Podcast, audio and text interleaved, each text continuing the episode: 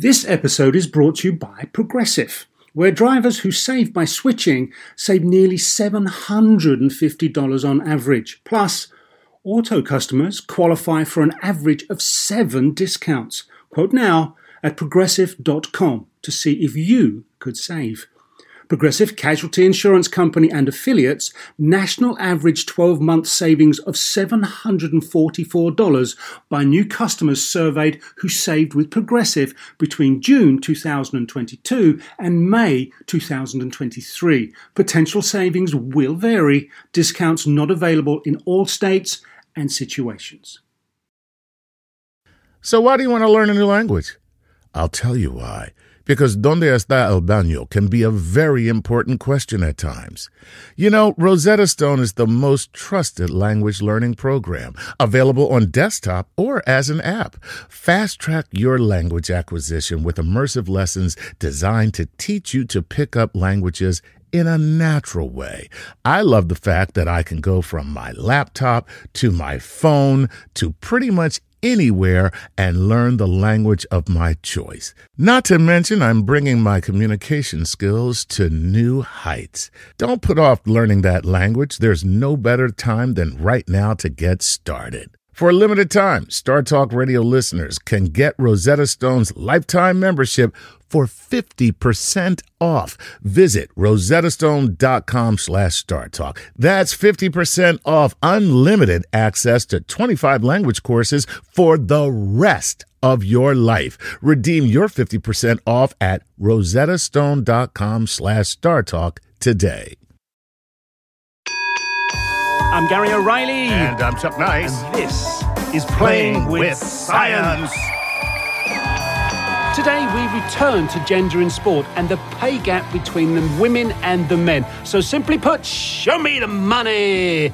And help us understand what it takes to rise to the very, very top of her sport. And stay there we have Heather O'Reilly. She is a 3-time Olympic gold medal winner and a World Cup winner and owner of 230 caps for the U.S. women's national team over a 15-year period. And no, she is not related to Gary, is she? Duh. It's quite easy to see, really, when you think she's talented, really talented, and I don't have my name. Don't you dare put yourself down. I haven't got my name in that sentence. But banging on about the pay gap and gender inequality is meaningless. Totally meaningless if we can't explain the hows and the whys. So crunching the numbers for us and bringing a wealth of experience is Robert A. Woods, Professor of Economics at Smith College, Andrew Zimbalist. So let's get to the good professor, shall we? And we certainly shall. So Andrew has published numerous articles and books, 28 books to be exact, including Equal Pay, Title IX and Social Change, the International Handbook of Economics and Mega Sports Events, Circus Maximus, the economic gamble behind hosting the Olympics and the World Cup, and Rio 2016, Olympic Myths and Hard Realities. And that is just a smattering of what this man does. I don't know where he gets the time. I actually write an email in the morning and I have to take a nap. I don't get it. I don't get people like this. This guy's amazing. Welcome, Andrew Zimbalist. How are you, Andy? I'm doing great. How are you doing? Good. Doing well, man. Thank you for being here. Right, let's jump straight in.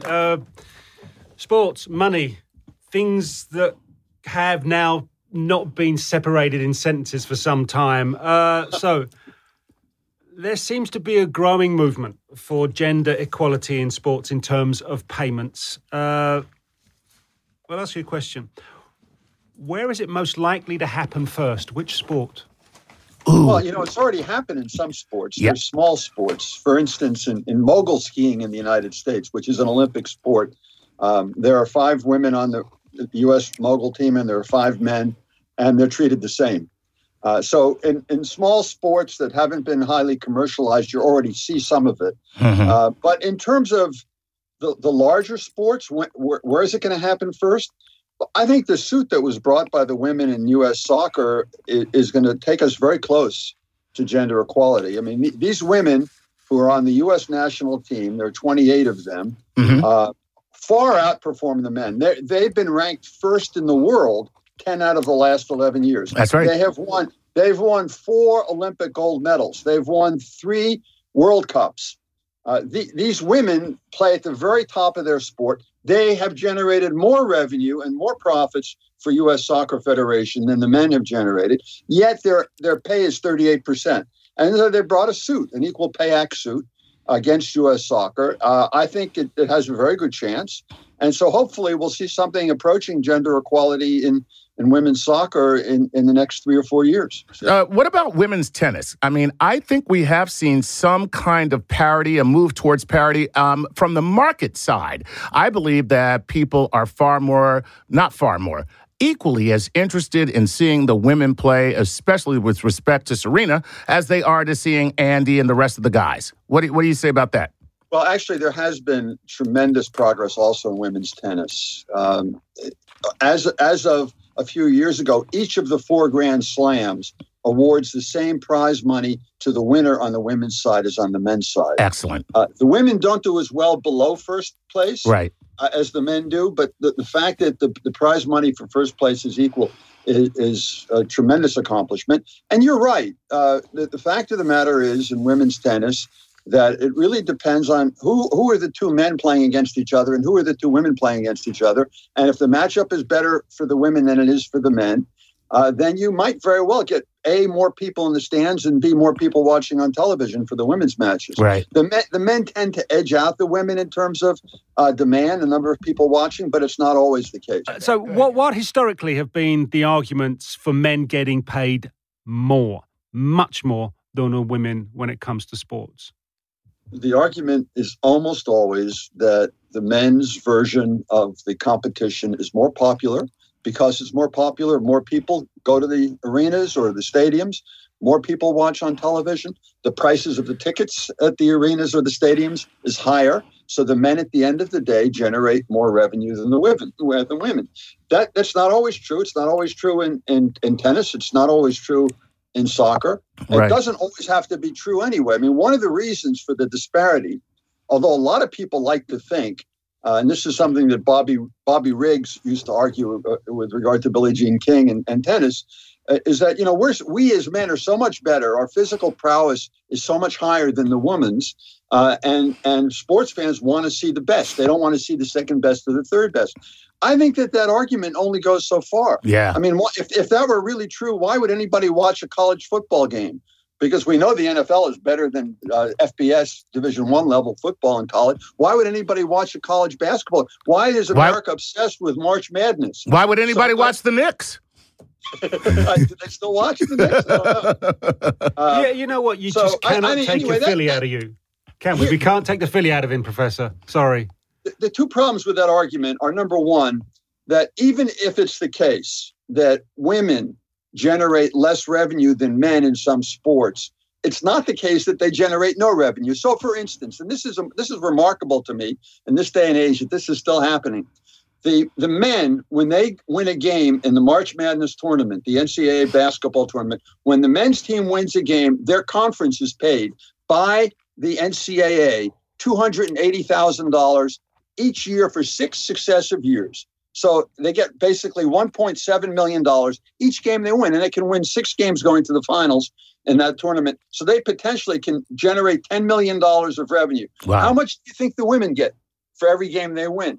They get a big zero. They get nothing. Nothing. So this is go back to the argument. The standard argument is that the men generate more revenue than the women. Right. Okay, let's grant that. But the women don't generate zero revenue. Right. They had average attendance at the women's Final Four of 12,000 people.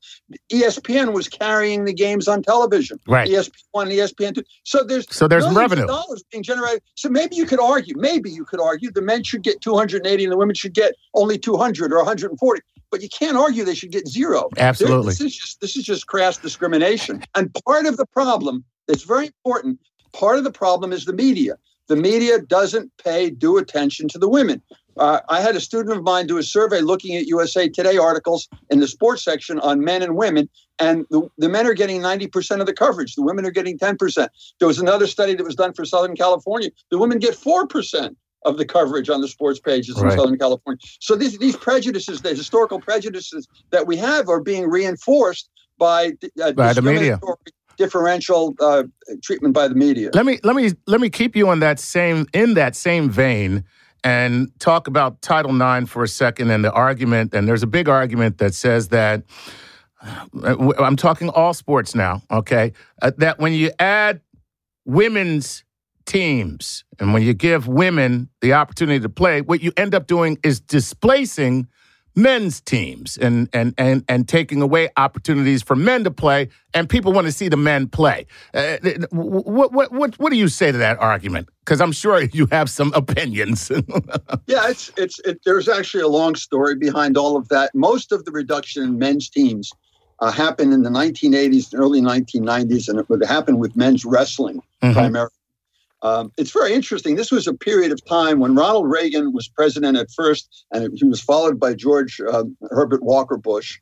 And both of those gentlemen didn't care a wink about implementing Title IX. And in fact, Reagan had a position was that the sports departments in universities, if they did not receive federal funding directly, shouldn't be subject to Title IX. So he didn't implement Title IX. So the period of time when the men suffered the most in terms of losing sports was a period when Title IX was not being implemented in any meaningful way. Interesting.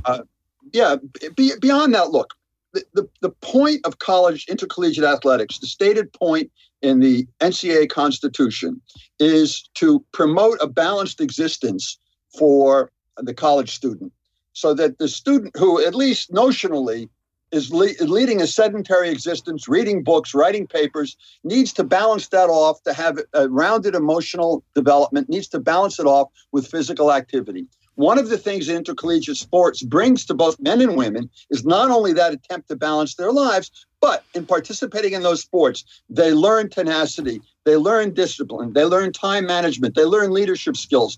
They are less likely to fall subject to use of drugs and other abuses. So these are benefits that should accrue equally to men and women. And there's no reason why you should say, given what the premise of college sports is, it's not generating money, it's not generating television eyeballs, it's generating balanced development for college students.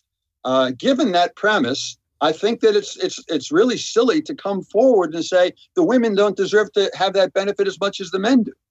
There's no excellent point. There is no argument. I mean, seriously, Andy, you just nailed that. If this were an NCAA sanctioned gymnastics event, you nailed the landing, my friend. That was great.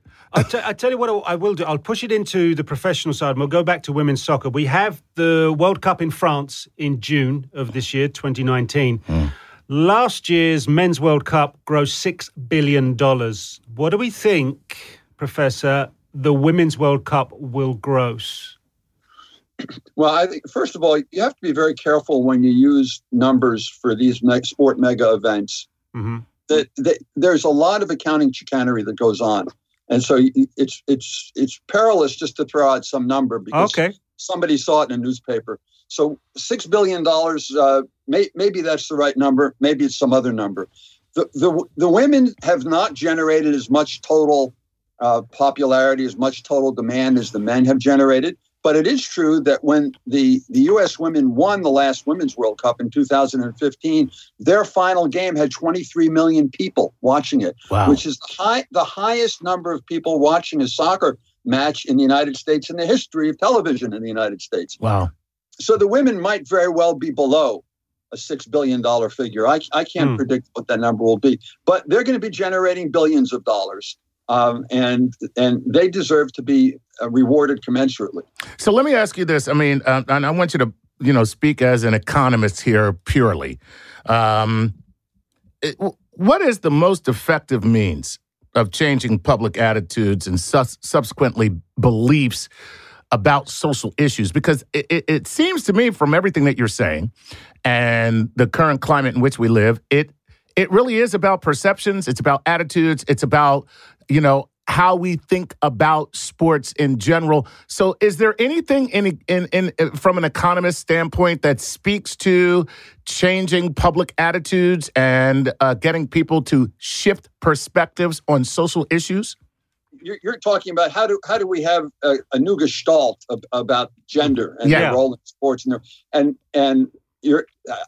As an economist, as a pure economist, we don't know how to make revolution. That's not what our job is. Okay. Obviously, part of this is a long struggle. It's just something you have to keep at it. Things like the suit that the women's soccer team is bringing is going to push the envelope forward. I think that's very important. The media has to play a role here. You can't go to the newspapers and other media outlets and say to them, hey, look, you should give women 50% of all your coverage. Why? Because their readership isn't there. The readership will go to another paper. The New York Times starts spending 50% of its sports pages on women. People are going to read the Wall Street Journal or the Washington Post instead. But what the newspapers can do is not reinforce the status quo. Gotcha. So instead of staying at 10% of media coverage for women, push the envelope. Go up to 15%. Go up to 20%. Move your readership along. Don't reinforce the status quo. Even though you can't go to 50% tomorrow, you can move the ball forward. Excellent stuff. Professor, thank you. Hey, we know we're under time constraints, but can we have you back? Because it's great to talk to you. Yes. Glad to talk to you guys, too. Thanks for having me on. Without a doubt. Pleasure's ours. All right. Thank you to Professor Andrew Zimbalist. Of his 28 books, my favorite title is Circus Maximus. Circus Maximus. It is. It just says so much just in a title. My name is Marcus Aurelius, father to a slain son. Oh, not that Circus Maximus. No. Okay. All right. Great film, though. Sorry, yeah, all right, we're going to take a break. And when we come back, there'll be lots of swords and lions. And no, there won't be. There'll be a fabulous soccer player on the show. Yep. Someone whose career I have followed for some time. Mm-hmm.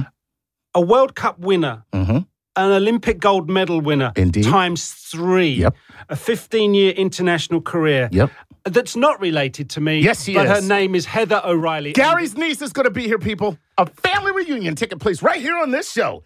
Heather O'Reilly and Gary O'Reilly, two professional soccer players, finally reconnecting right here on our show. Oh, my God, I feel just like Oprah. We'll take that break now.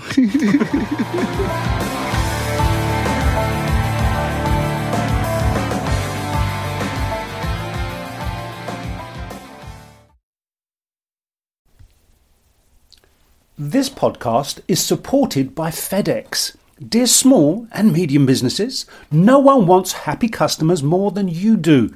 So you need a business partner just like you, like FedEx, who understands your passion for serving your customers because they have the same commitment towards you.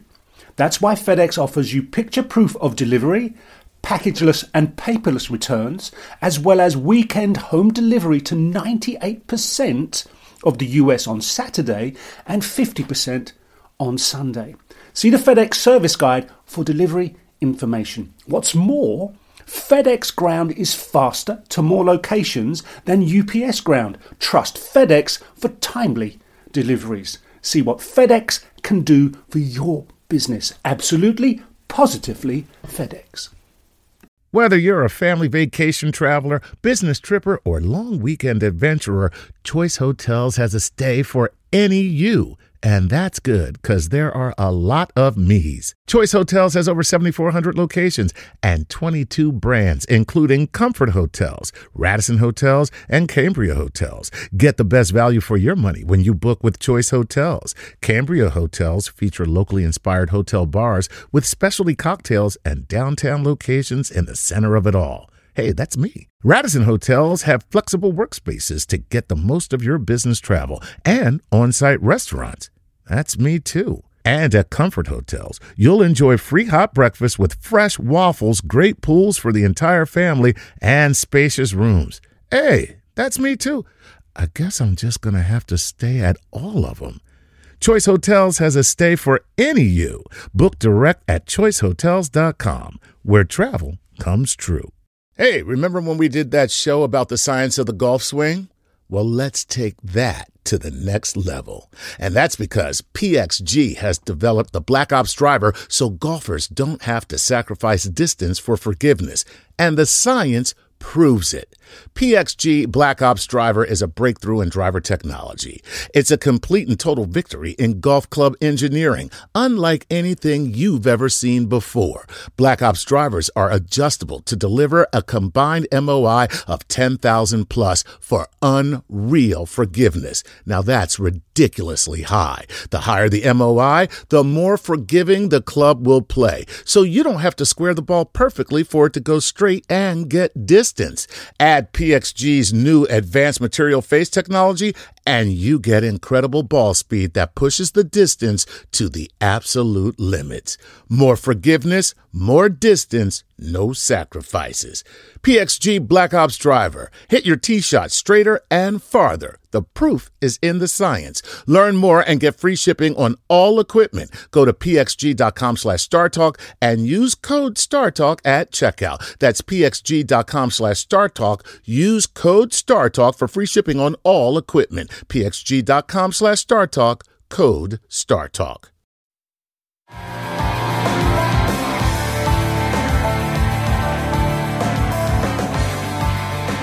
Welcome back to Playing with Science. We're talking about gender in sports, particularly pay inequality currently seen between the men and the women. Just heard from Dr. Andrew Zimbalist, which was fantastic. Yeah, to open up the numbers and give us an idea. But now we're going to talk to one of Gary's family members who happens to be a soccer player too. It runs in the family, man. No, I don't have three Olympic gold medals, and neither do I have a World Cup winner's medal. Yeah. But Heather O'Reilly does. She and I am honoured, truly honoured, to be in your presence. So, yeah. Welcome to Playing with Science. Welcome, Heather. Thank you. Thank you. I'm very happy to be here. Thanks, guys. Hey, Heather, all you do is win, win, win, no matter what. What is happening with that? Yes, I have one of few things in my day. You know what? You can't focus on that, though. You just got to keep plugging along and keep focusing on being a good person, being a good teammate, bringing your best self every single day, competing like hell to be the best, and good things happen. So good things have happened to me, and I'm in my last year now as a professional player. So hopefully I'll get a few more trophies under the belt in my swan song last season. Hey, you know what? You said we're going to get to that. I wanted to get to that later, but we are. Don't worry. Okay. Let's sort of wind it back a little bit. Why did you end up playing football, soccer, as a young person? Because it is, as you growing up, it would have been such a male-dominated sport. What led you to the beautiful game? And by the way, not just male-dominated, an obscure male-dominated sport. Get out of here with obscure. Yeah, come on. We're talking, this is America, man. Come on now. Come on now. Well, okay, so I grew up in central New Jersey. I had three older brothers. And New Jersey, where I grew up, was sort of a community of immigrants. So a lot of English folks, a lot of Scottish guys that were soccer coaches. So that explains a lot. I grew up in a really soccer-rich community. I mean, soccer was like the cool sport to play in my town, and my brothers all played. So, you know, it was an easy choice for me. I don't have one of those stories where I had like short hair and had to play on the boys' team and all that kind of thing. I think because of Title IX, which is a really important piece of legislature that was enacted in the 70s in the U.S., it gave women and men a real equal opportunity to perform in high school and college sports. So I consider myself a product of that piece of legislature. And then also I consider myself a product of the women's 1999 World Cup, which was actually the opening game of the World Cup was at Giant Stadium, not too far from where I grew up. And so I was just this teenage kid in the stands watching the women play, and the women won the World Cup that year. And like, I was just this 14-year-old girl with tears in my eyes, just so inspired. And then I said, I want to do that. And then I set my goals big that I wanted to, you know, be on the national team and also try to win World Cups, try to win Olympics.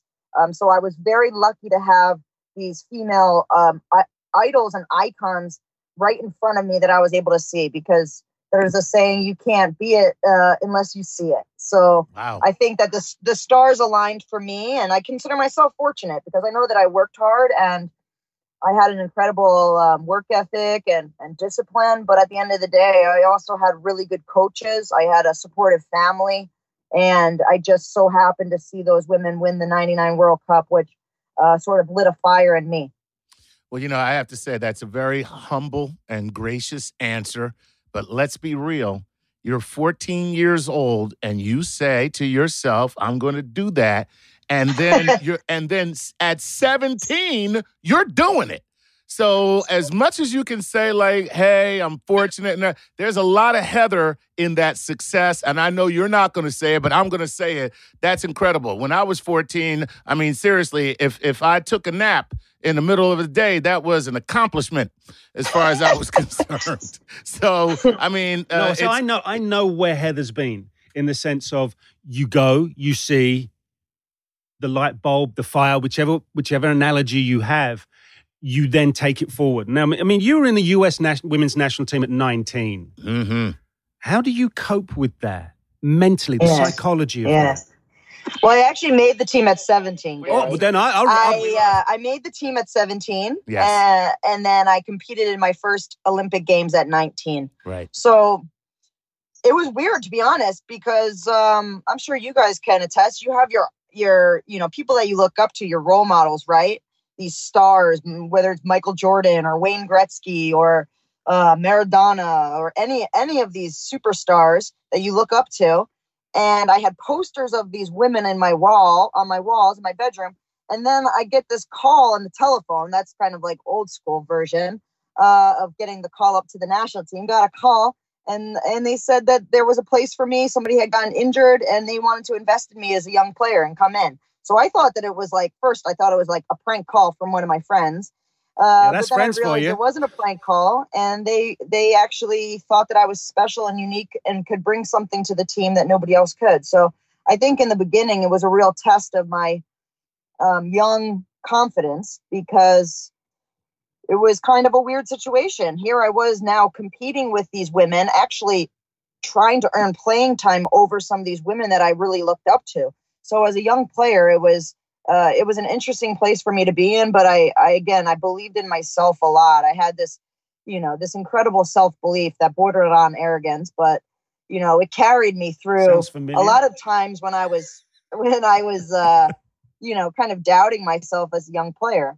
And, you know, it worked out for me. It wasn't always smooth sailing. There was, of course, injuries and adversities along the way. But I proved my worth at a really young age that I could help the team win. Okay, from that point to where you are now, could you look back and go, what was the biggest change in a beneficial way for you? Was it a coach, a strategy, maybe an introduction of technology that you went, that really did change my game? I think for my entire career, I was always known as the fit, fast player. For a lot of my career on the national team, we played a conventional 4-4-2, and I was like an outside midfielder, putting the paces in on the outside of the field. So I think to answer your question, I think I committed to being a reliable, fit player on the team. And that wasn't always easy because everybody's pretty fit. But I wanted to be the fittest on the team. Yeah. And I think that, you know, coaches always kind of told me to control what I can control. And I always thought that being super fit and having an engine and being positive were things that it didn't matter if you're talking about, you know, being a 20-year-old or a 30-year-old. Coaches want it on teams. Players want it on teams. It helps everybody on the training ground. Even if I'm not even getting into a game, I feel like I've helped teams succeed, and I've been able to push teammates to higher levels than they could have gone if I wasn't there. And I think, I had coaches that told me to just be true to myself, and I know that being true to myself was being fitter than everybody and outworking everybody. So I tried to do that for a very long time. All right, we've got to address the one big mistake in your career, which was moving to London and playing for them being Arsenal. Now, you don't know that I'm a childhood Tottenham fan. and probably you may or may not, they used to play for Tottenham. I know this. So for you to go to Arsenal as an O'Reilly really doesn't sit too well with me. But you must have had a great time, because the experience of European football at such a wonderful club like the Arsenal must have been fabulous. Oh, it was incredible. It was always something that I wanted to do in my career, and it was just about finding, you know, the right time to make a move like that. And I had hung up my boots from international play in 2016, but playing overseas in Europe was something, you know, on my resume that I hadn't been able to do yet. I hadn't won, you know, any trophies overseas. I haven't been part of any, you know, major clubs. And so I wouldn't have gone anywhere. You know, I didn't want to, I could have gone to Cyprus, for instance, and played Champions League football, but I didn't want to. I wanted to be in London, be in one of the best clubs in the world. And I wanted to help English football, to be honest, because they have, you know, a lot of potential in terms of their women's national team, and also the women's, the FA Women's Super League. They have this huge potential that they're sitting on. And I thought that I just wanted to really be part of it. I wanted to help bring visibility to the league any way that I can. And to be honest, I wanted to like just completely dive into the football culture. And I did. I went to as many games as I could go to across England. I, of course, went to see the Gunners play as many times as I could at the Emirates. We had tickets. Our men's and women's team did, you know, some events together, and we trained at the same facility, which was really special for me, especially to be there in Arsene Wenger's last season, to be honest, was really special. And actually on the last day when he announced his stepping down, we were having lunch in the same, you know, sort of lunchroom, which we did from time to time. And I had a lump in my throat. I didn't even care.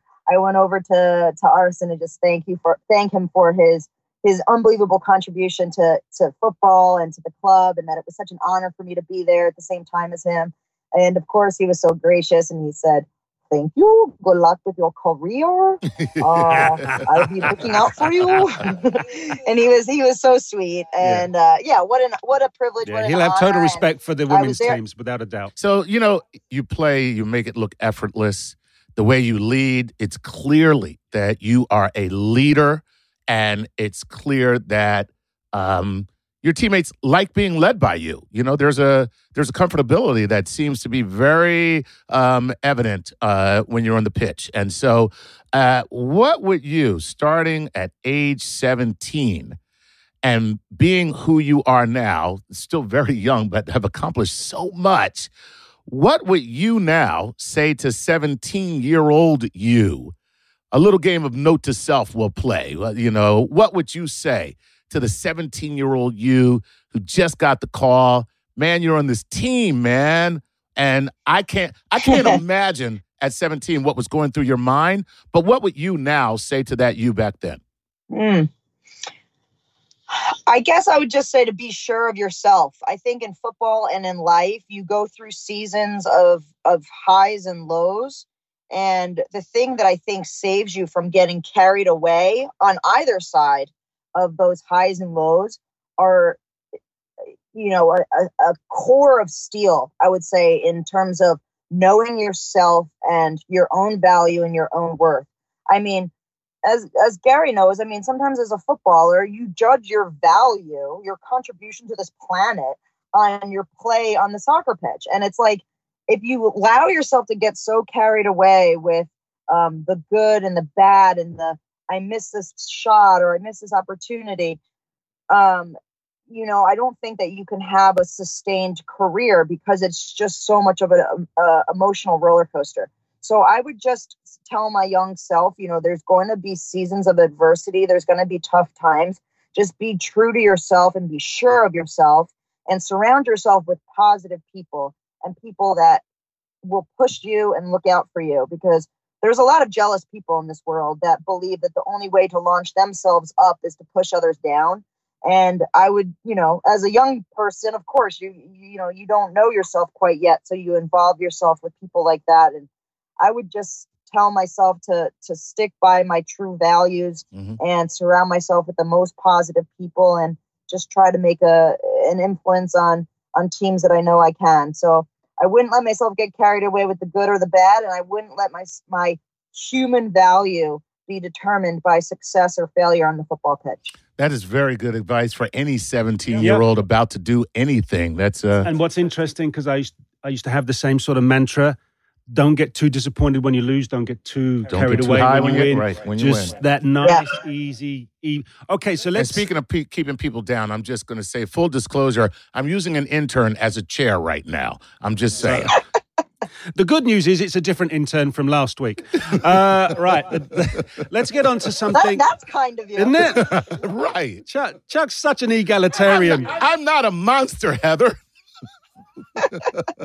All right. We can't have someone like yourself with the status that you have in women's soccer in the US and not discuss the pay gap that you find right now, the lawsuit that's out there against U.S. Soccer Federation. Where do you stand with the national team? Let's focus here on the national team and the World Cup as regards what is the reasoning, the thinking, and where you think it should be in terms of the pay divide for women's players in the U.S. Yeah. Well, first of all, I think I just want to make clear that I'm certainly not speaking for the team and not speaking for anybody else except for myself as an individual, and I'm actually not part of the U.S. squad that is bringing this lawsuit. So just speaking from an outside observer, I think that the reality is, and I knew this when I was with the U.S. team to an extent, but there has been an institutionalized bias and gender discrimination for decades at U.S. Soccer since the 90s. And our team has a history, and it's in our DNA, to continue to unravel these institutionalized biases that have always been around. And, you know, from the early 90s of winning the 91 World Cup, they fought for more. At that day, it had to do with uniforms and bus rides and things like that. And then they go on to win the 99 World Cup, and they're part of Olympic Games and all this stuff. And it's, you know, I don't think that there was an early conversation that was just laid out and said, okay, what does equal look like? How do we get there? And so because of that, it's always been a bit of a battle, right? And I think it's really important for people to realize U.S. Soccer is a nonprofit organization that is supposed to represent all of football across the U.S. And because of those reasons, I think that the men's and women's team should be paid equally. I think, you know, within that, there's performance bonuses, et cetera. But this is Team USA. I mean, for club football, no question. But we're talking about your Olympic team, your national team. And I think that the U.S. has a real responsibility and obligation to lead the world, because of course they can look at FIFA and say, well, this is why, because FIFA money is coming in from World Cups and X, Y, and Z. Well, of course, but like, that's not a reason for us to not be a leader in the U.S. and do things the right way. So I'm going to go you one better, Heather. The women should be paid more. And the reason is because they're better. How about that? How about that? When the men win something, okay, then maybe they can come up to a place of parity. But right now, they are losers, and they are always losers, okay? Every 4 years, they do nothing but lose, where you guys are winners. You are the crowning jewel of Olympic sports for this country, especially when it comes to soccer. You're the only good thing that happens with respect to soccer in this country, and I'm going to say it for you. Pay me! Okay. Anyway, I'm done. Okay. Maybe you'll get the team to speak to Chuck. Yeah. As things progress. Tell them to call me. I'll take care of this for them.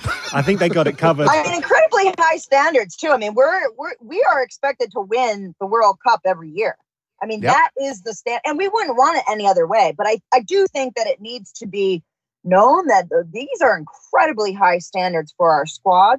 And you know, the rest of the world is catching up, and so, you know, we can't just rely on these bonuses coming in if we win the World Cup. I mean, that's an absurd standard. So thank you for saying that, Chuck. I do appreciate it. We've come a far way. There's no doubt. But we can't keep patting ourselves on the back every time we say, like, well, we've done more than the rest of the world. Okay. Well, so has the team. Right. Know? And so, you know, there needs to be the cycle that we see over and over again with media coverage, sponsorships, TV rights, all this stuff. It's a terribly toxic cycle. And we just truly believe that U.S. Soccer has an incredible opportunity to break the cycle, put their stake in the ground and say, this is the right thing to do. We believe in our women. They've performed for us, and we're going to break this vicious cycle by doing this. Fantastic. Chuck, now you know why Heather's a leader. Yes. In the locker room. Exactly. And on the field. Absolutely. Now and she should be a diplomat, because that was that was well played, Heather. Okay, you're also an advocate for LGBT athletes with Athlete Ally. Am I correct? Yes. And you see, this is not just about I want more money. No, it's there's a unity. Equanimity. There is a real common thread here. Leadership off and on the field. Absolutely. Unity. So we applaud you most definitely. Thanks. For that. I think I've not all athletes feel a responsibility to do more off the pitch. I mean, and that's their prerogative. Some people just want to bag goals and call it a day. But I think that, being an athlete, you have a lot of eyes on you. And I've felt like a responsibility for many years to use our platform for good, to leave the world a little bit better, because we have this gift and this talent, and we used it well, and we used our platform well. So, whether it be LGBT, questions, I'm always going to back fairness and equality. And I think sport has done a good thing in pushing society, but in certain ways it's been a little bit slow. So in LGBT matters, I think football has been a little bit slow. I think that we can continue to, to show people that they are always welcome. Athletes that want to come out on their teams should be cared for just like any teammate, and loved and respected as the incredible footballer that they are. So I'll always support that. We've seen a lot of problems with racism in England right now, and I think the PFA players union just came out with a wonderful social campaign, and they just said enough. Like, correct. We're standing together as a union and just saying, like, you're not doing enough to protect your players. So I'm always looking to protect people and to use this amazing. I mean, football is one of the only things that everybody around the world loves and is visible. I think that it's one of the most important vehicles for social change that I can even think of. So, Absolutely. You have to use your platform. Absolutely. I endorse everything you said there. It is such a great vehicle. Listen, I know we got to go. But this vehicle's going to come to a stop, and I've got to address this, because you have posted already in the last week or so that you will retire from playing at the end of this season, which is 2019. Now, I'm on the other side of that particular looking glass, right? And you're retired a lot longer than you play. So how did retirement find you? What did it say to you as to why you chose? Why I chose that it was time? Yeah. Oh, it's very hard and very emotional. As you know, Gary, I think we love this game so much, and we've been doing it for a long time. And I think that I always wanted to, I use the phrase empty my tank. I could have, I won the World Cup in 2015, and no doubt I had a very full career at that point. I could have just said, I'm out. I won the World Cup. It's time. But I still had a little bit left in my tank, and I still had a little bit left in my heart. And so going to England, playing with Arsenal with a year and a half, and now I'm back in my community that I live with my husband, Dave. I'm back in the place where it sort of all started for me. So for me, it's been a full cycle kind of experience. And I look at these younger players, and I just think, it is time. I've done it. I've done it more than most. And I emptied my tank. I think I have like a few drops left, which will always keep me loving the game.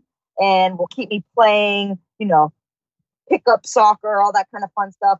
So I've kept a little bit of the love in of the game, but I've nearly emptied my tank. And the good thing is I know that the future is bright. I think I'm gonna do some broadcasting this summer with Fox Sports at the Women's World Cup, so that will be interesting. Me being on the other side of the lines, and I want to get my coaching badges as well. So I love this game a lot. I know I'm always going to be part of it, and it's just taking on another form now. But as you said, Gary, I mean, it's a tough, it's a transition time that all athletes face at different points. Some are, you know, out from injury, or some it's not sort of on their terms, and all that stuff can be very difficult. So I'm really grateful that I'm going into this last season healthy and happy and ready to help my team.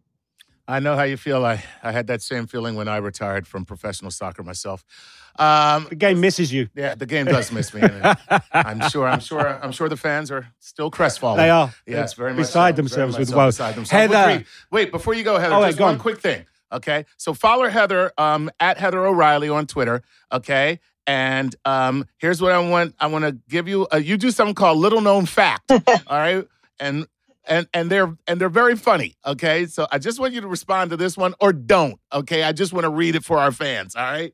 Because Little Known Fact, after years of being a thorn for the U.S. in the World Cups, North Korea did not qualify for 2019. And in 2015, they were banned due to 5 failed drug tests in 2011. Stated reason for failing: they had accidentally taken steroids after being struck by lightning. What did North Korea ever do to you? You can't make that up. I think, we've seen it all with FIFA. And I think that even FIFA was lost for words when the North Korean coaching staff said that it was because they were struck by lightning and they mistakenly took medicine to heal themselves. I don't think anybody saw that coming, but you know what? I wasn't there. I can't say if it happened or didn't happen, but all I'm saying is that I think that it shocked a few people in that press conference. And North Korea, who is usually a really good opponent, hasn't been seen in the last couple of tournaments. So I wish them well. There you go. All right. Stranger things. Just don't stand under the tree. Heather, we've got to let you go. Have a fabulous rest of the season, and it is the game's loss and broadcasting's bonus that you're going to be there in the Women's World Cup in France in June 2019. So we wish you the very, very best of luck. Thank you very much, guys. I enjoyed it. Wow. Your niece is fantastic. No. If I didn't know any better, I would never think you two were related. It's amazing. It's surprising, isn't it? Yeah. Gosh. See, it's great because there's not that many O'Reillys play professional football, soccer. But when I meet one, not only is she good, but she's incredible. She 3 Olympic golds, a World Cup. It's just she has won wherever she's gone. And she's a credit to the game. You see what she's like as a person, that dynamic attitude in the locker room, on the field, championing equality, and is passionate. Yep. Thank you to the most incredibly talented Heather O'Reilly. Thank you to Professor Andrew Zimbalist for his crunching of the numbers and, as I said at the beginning, the wealth of experience that he's brought to our shows. There are lawsuits flying right now in the spring of 2019 against the U.S. Soccer Federation. Yep. So if you want to know more, you're going to have to look in the news columns because it's going to be there. I'm guaranteeing you that. I hope you've enjoyed our gender show and the numbers and the passion of our guests. I've been Chuck Nice. And I've been Gary O'Reilly. And this has been Playing with Science.